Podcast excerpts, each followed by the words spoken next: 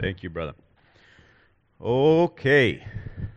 Well, it's fun to be back with you guys. Thank you for having me.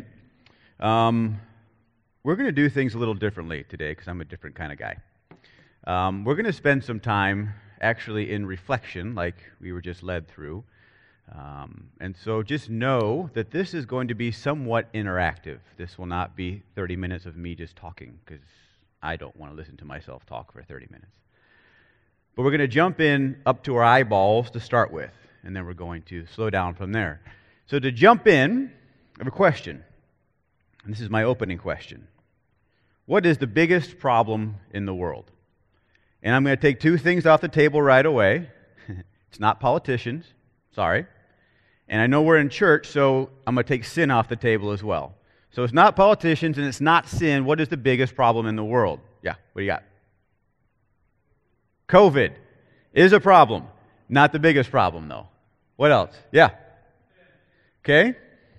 All right. what else you got? Yeah. People idolizing themselves. That's definitely a problem. Anyone else? One more. Separation from God. So I'm going to use one word to define that. It's division. Right? The biggest problem in the world is division. So what do I mean by that? Well, when you look around the world and we see political unrest, well, that's the cause of division. When we look and we see warring countries, it can be because of politics, it could be because of religion, but it's at its root because of division. When we see families that separate, it's because of division. Now, yes, sin was the root, the original, original, original root, which divided us from God. But the long lasting effects are division division between us and God, and then division between man. So, then what's the solution? Well, I think we can actually find the solution in one of Paul's letters to the Corinthian churches. It's the second letter that we have on file, and it's the fifth chapter, and it says this. And this is going to read this from the message version. Okay? So if you um, don't have the message version, just listen. Now, we, and again, Paul is talking to the church in Corinth, we look inside. And what we see is that anyone united with Jesus gets a fresh start, is created new. We would all mostly probably nod and agree with that. That's, that's a true statement. We understand it. Don't know that we live it, but we understand it. The old life is gone, and a new life emerges. We're going to come back to that. All this comes from the God who settled the relationship between us and Him. In other words, all this comes from the God, from our God, who reconciled us to Him. And then called us to settle our relationships with each other. In other words, to reconcile each other. Interesting, right? We don't talk a lot about that.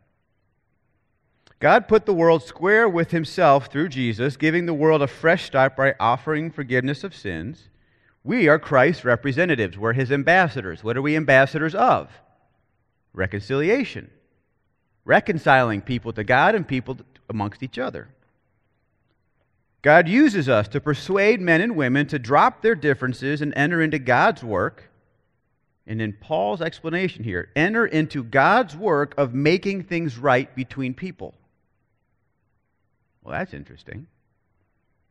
We're speaking for Christ himself now. Become friends with God. He's already a friend with you. How, you ask? In Jesus, in Christ. Okay, so that is chock full of good stuff, as the Bible usually is. So, where I want to start is this idea of being reconciled to God. Again, I think those of us who are believers understand that cognitively. Jesus died on the cross for my sins. I am therefore reconciled with God. But what does that actually, functionally, practically, literally mean day to day? It means that my heart of stone is now gone and I have God's heart within me. I have a heart of flesh. visualize I have a direct pipe to the heart of God. And whatever God cares about, I now have the ability to care about. I don't in my flesh, I don't in my natural state, but I have the ability to do that. Scripture also says, I now have the mind of Christ. I can now think like Jesus thinks. I can think about the things that Jesus thinks about in the way that he thinks about them. And I have the Spirit, which will lead me and remind me and teach me and guide me and comfort me, etc., etc. We have the ability to live that way every day, all day. That's, the rec- that's being reconciled. I've been reconciled and I'm now living in that reconciliation. So here's the deal most of us don't live that way. Most of us live like we actually haven't been reconciled to God. It's still on us. It's still on me to figure it out. It's still on me to figure out what I need to do and how I need to do it. It's still on me to pursue and to solve and to resolve. Yet you're swimming in a sea of reconciled power and ability and connection. So, what's God's motive? What's God's driver in all of this? It's love. It's love for me, it's love for you, and it's unconditional. I think I could convince you, if given enough time, that if we received God's love on a regular basis, if we were constantly aware of His love for us, a lot of our problems in life would go away. We would feel safe regardless. We would feel secure regardless. We would feel guided. We would feel valuable. We would do all we would receive all the things that we long for. But we don't live in that space. We pursue love as if we have to pursue it. We pursue value as if we have to pursue it. Yet it's just given to us freely because we are reconciled. We have been given a new life, but we don't necessarily often live that way. Why not? Well, I think one of the hindrances to it is a pursuit of knowledge, as if I need to pursue more information. So I have a daughter who recently got her driver's license. She's now legal. Is she a mature driver? Somebody please say no. She is not a mature driver, but she's licensed. She can now legally do it. Well, what makes her a mature driver? Driving, doing the thing. And driving up and down country roads is not the same thing as going to the city, as the same thing as going over to O'Hare, right? Like we're going, hey, that's coming, sweetie, get ready. We're going to start practicing that so you can come pick daddy up from the airport when he gets home. Most of us, as reconciled individuals, we have our driver's license, we're reconciled, but we spend all of our time just reading the book and we don't go actually driving. And you know what? We're like, oh my gosh, you know what's on page 17 in the third paragraph and the third word. You've memorized it. That's amazing.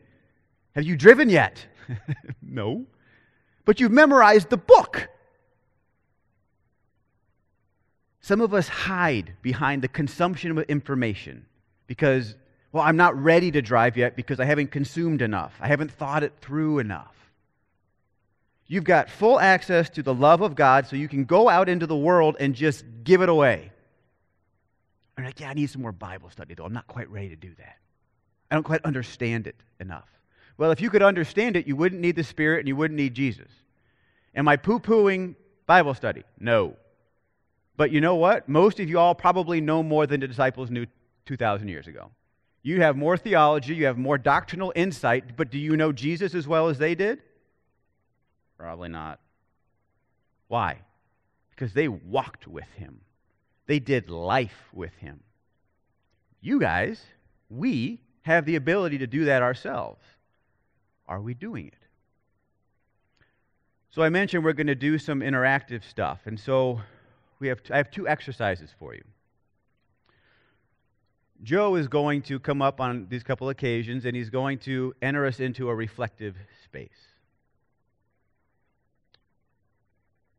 My question for you is do you know how to receive the love of God in a fluid, ongoing basis?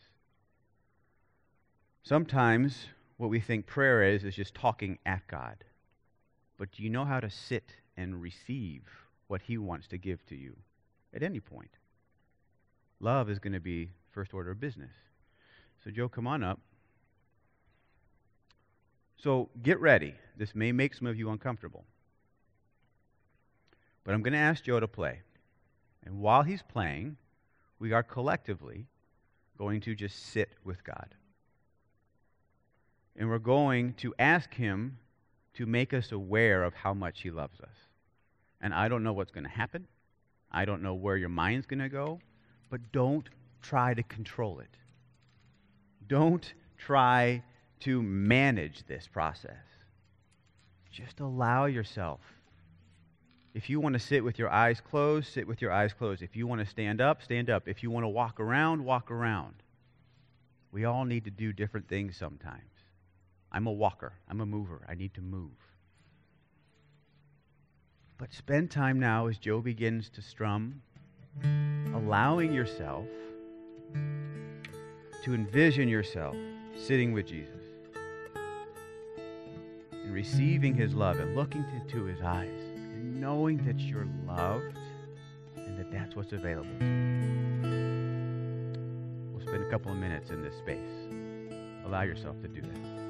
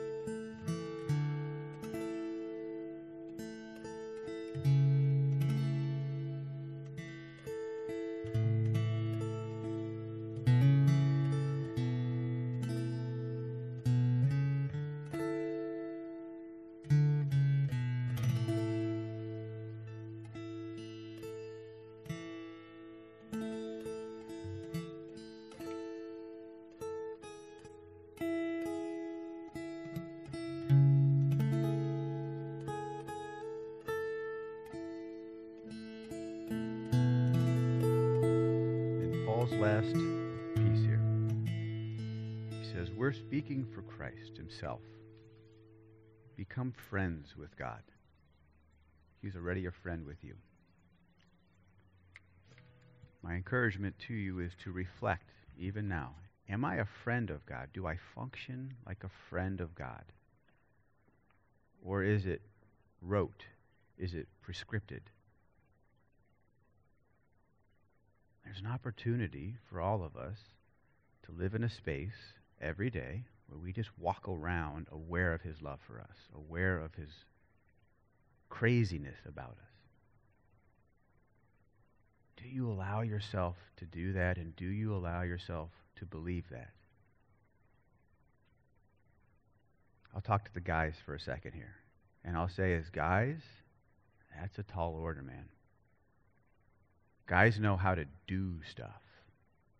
And in the doing, that's how we show love, and that's how we feel love. Because a lot of us as guys never just received love from a dad figure.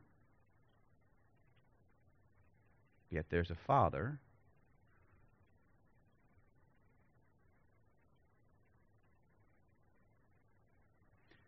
wants you just to receive love. Not even do anything for it. And then to the ladies, sometimes women struggle with self worth and self value. And they need to look to somebody else to validate them. And there's a Father in heaven who says, Here's my kid. I just love you. Will you please just receive my love? If you are in Christ, you are reconciled, and those are free gifts for you. Not just on Sunday, not just in three minutes on a Sunday, but every day, all day. And if you live from that space, your fam- families will become stronger. Your marriages will become stronger. Societies become stronger if we live from that space. It's available to us all the time. Take inventory on what it would look like for you to do that. So, the second thing that Paul talks to the Corinthians about, after talking about how we've been reconciled to God ourselves, is this idea of reconciling with each other. We are a very divisive people by nature. This is what I believe, that's what you believe, we're now divided. We become very clear on my position and your position and how we're different, how we conflict. We even do it in church. This is what our church believes, that's what your church believes. We're right, you may not be right. But yet, the one prayer that's really long of Jesus was all for what? The unity of the body in John 17. If we've been reconciled to God, then we have to reconcile with each other. That one's not talked about very much. We say, go love your neighbor, go do things for people. But you can do things for people and not actually love them.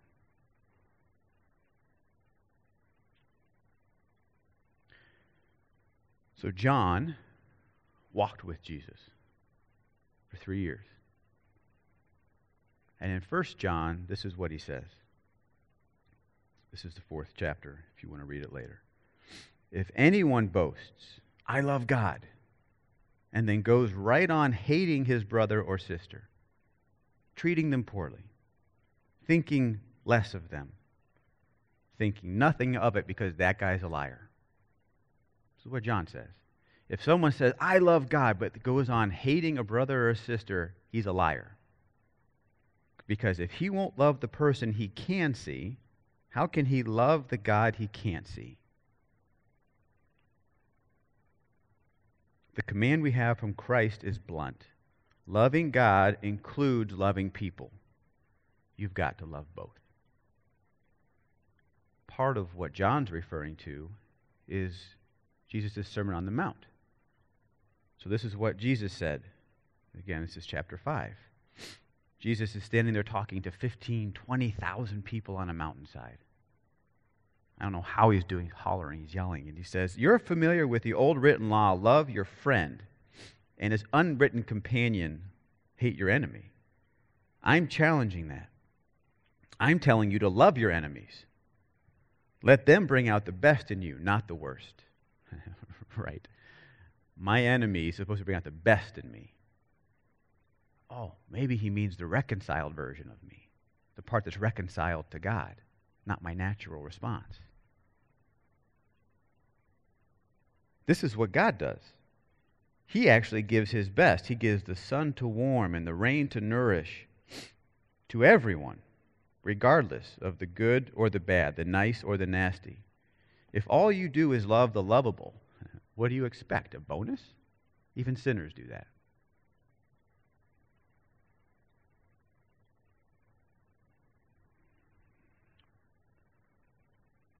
Go back to the car analogy. It can be really easy to sit and read about how we're supposed to love our neighbor and to think about how we're supposed to love our neighbor and to think about even doing nice things for our neighbor. But does that mean you love your neighbor? Well, only you know that. To love a brother or a sister. Now, let me be really clear. Some of us in this room, actually, probably all of us, have been really hurt by somebody at some point in life.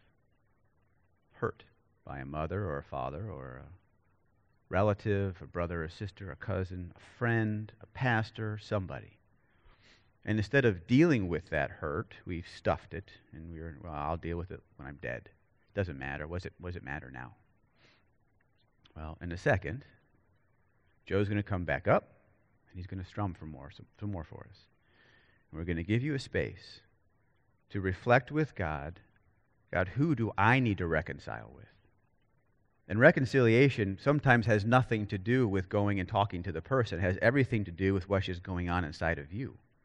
Because there may be people that have passed away that you need to get clean with God with. There may be people that live in another country, another state, another city that you need to get right with God with. And quite frankly, there may even be people in this room that need to get right with each other.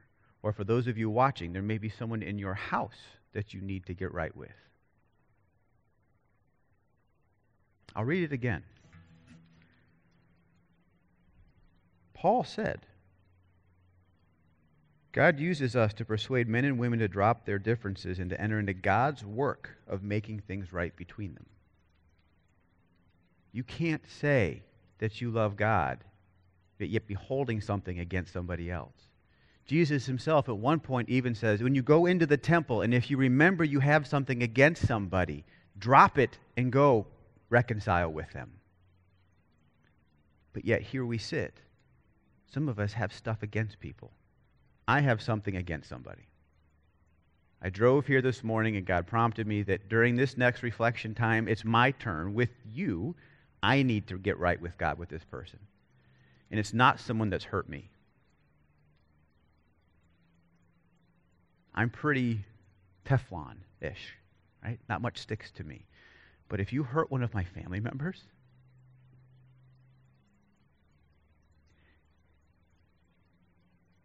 if you hurt one of my kids, in my flesh, it's over for you. I am coming for you. Some of you have people that have hurt you or people you care deeply about. And you have to reconcile with God, with them. And so Joe's going to go ahead and start. And we're going to give you a space to let God search your heart to say to Him, God, who do I need to reconcile with? this might be hard, might be uncomfortable, but this is an opportunity for us to connect with the heart of God for people that He loves and that we need to love as well.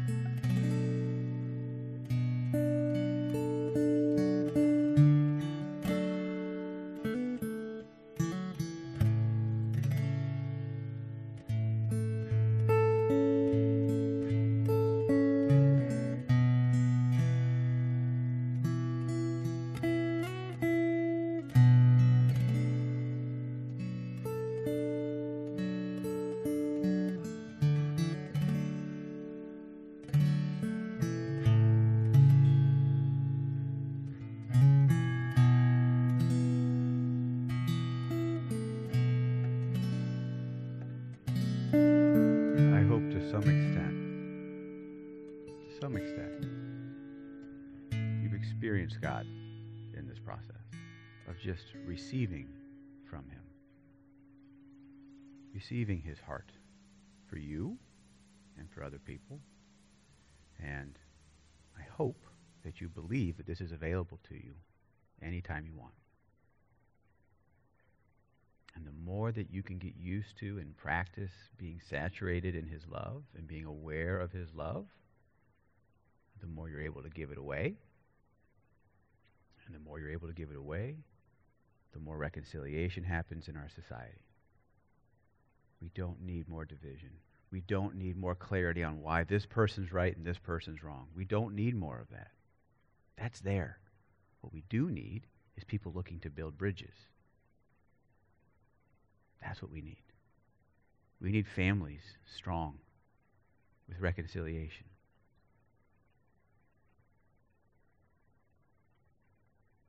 The church, big C and little c, this is your big chance to actually make difference in society. It's by going out and loving and reconciling people to each other and people to God. So, God, thank you for the opportunity to do that. Holy Spirit, open our eyes to the opportunities to get to have to do that. And Jesus, thank you for the model and for the friendship that you offer to us.